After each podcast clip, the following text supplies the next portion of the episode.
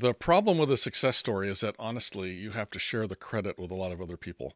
Whereas a failure, they're happy for you to take credit for that. And it fits right into the product management ethos, which is share the credit and take the blame, right? Well, I worked on a product back in the mid 2000s called Accept 360. It was a product for product managers. There's no question that using Accept 360 would make product management organizations more effective in a lot of different ways.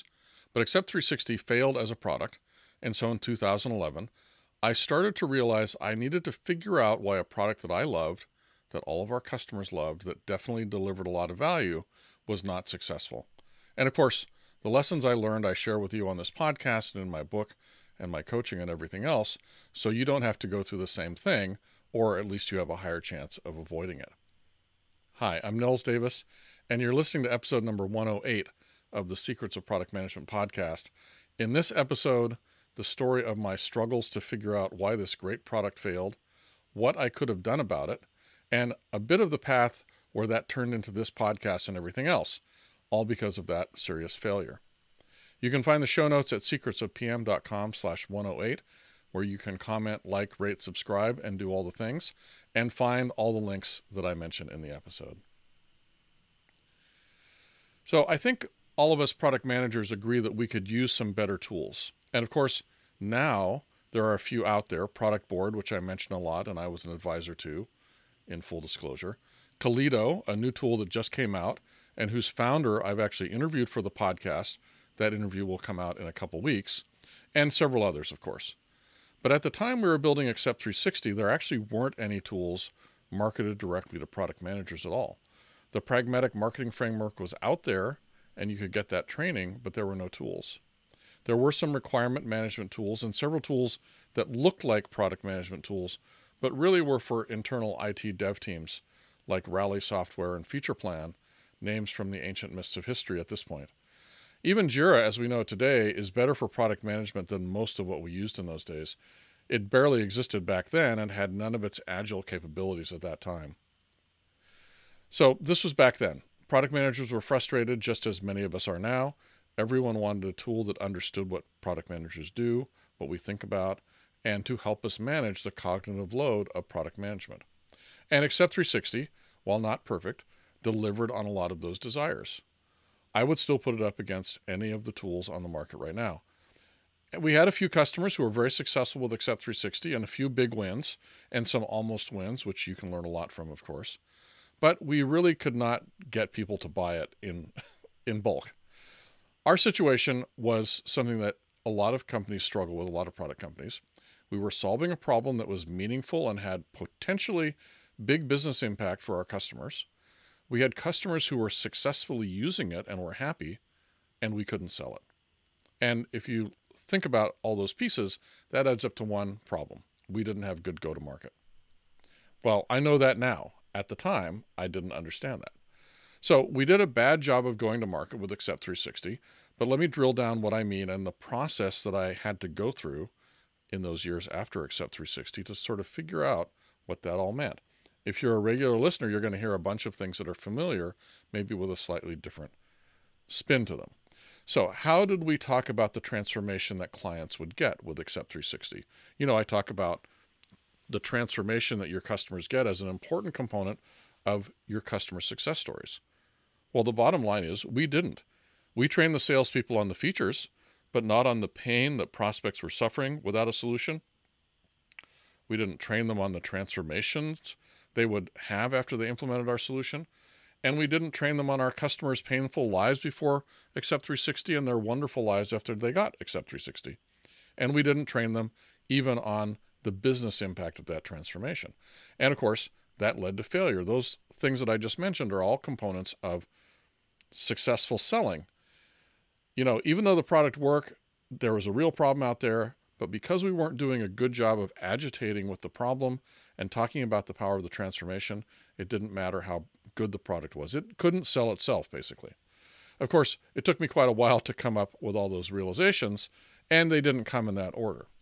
So, my first big frustration right around the time when Accept 360 was crashing and burning was that I thought we were just charging too little for Accept 360.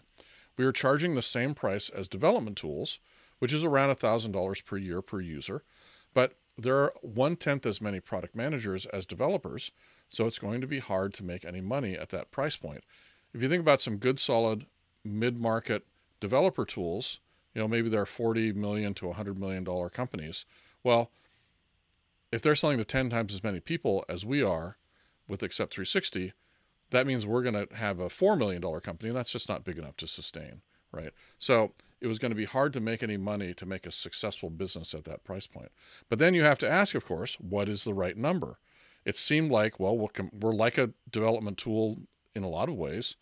We'll charge development tool prices.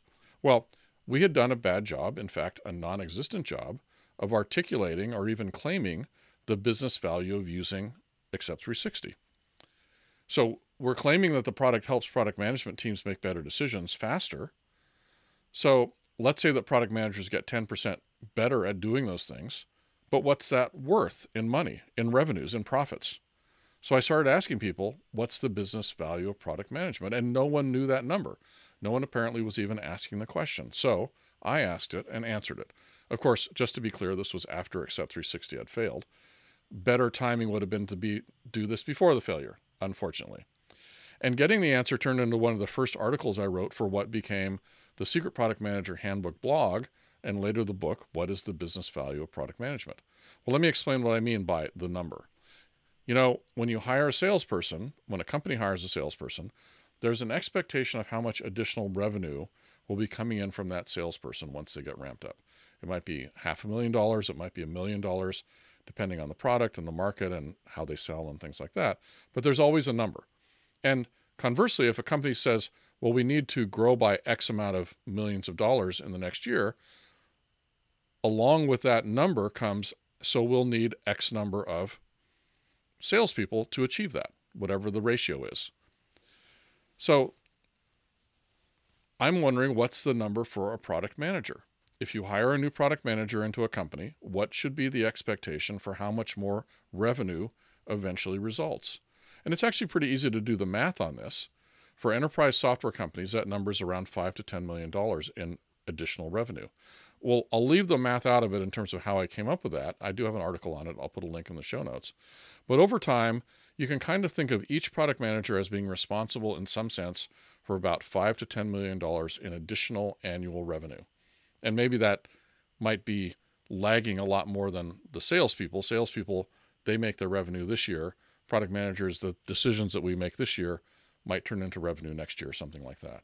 But assuming the promise of a product management tool vendor is reliable, that they can improve your product management team's effectiveness by 10%, what's the value of that improvement? Well, now we know, we can do a little math, it's half a million dollars or a million dollars per product manager. In other words, 10% more effective means that we make 10% more money than we would have otherwise, right? That's the bottom line. That's a reasonably large amount of money.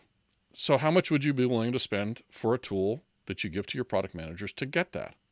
Well, I bet you'd be happy to spend a lot more than $1,000 per user per year to get a half a million or a million dollars back.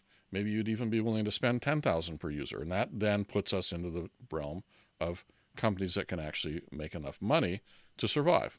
So, of course, we were not telling that story with Accept 360 or anything like that. And in fact, the current the current world of product management tools doesn't charge those prices either. I think they should make that argument, but they didn't. And they don't now. So, and of course, that's just numbers. And as you know, I don't believe in using numbers for persuasion per se, but you do need to know what the business value of the thing you're building is. And other enterprise software tools have, they know the number. Product management tools, they tend to not know that number. So, but we do need more emotionally engaging customer data for persuasion, like personal pain and frustration. I'll get to that in a little bit. But before we get to that, there's still another open loop that's sort of on the dollar value of product management tools. So I said Accept 360 could make the product managers 10% more effective. So I know what that's worth if we can achieve it, but is it does it actually happen? And that's kind of what started me on this whole process of figuring out the underlying secrets of product management that apparently people hadn't asked before. Like, what's the value of a product manager, which I have already talked about? What's the value of product managers getting better? Well, if we can get 10% better, it's a million bucks. Where are product managers leaving money on the table that could be easily improved? In other words, where can this tool create some leverage so that product managers can be more effective?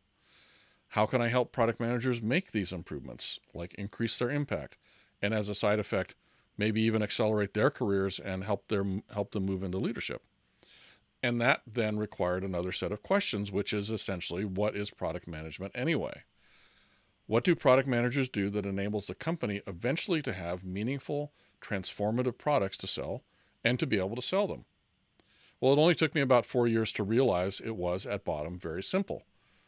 Product managers do market discovery to find market problems that are worth solving, meaning problems bad enough that enough people will pay for a solution to make a company. We then work with developers and others to create a solution to those problems that's differentiated and high enough quality that can deliver on the promises. And then product managers work with marketing and sales to take those solutions to market.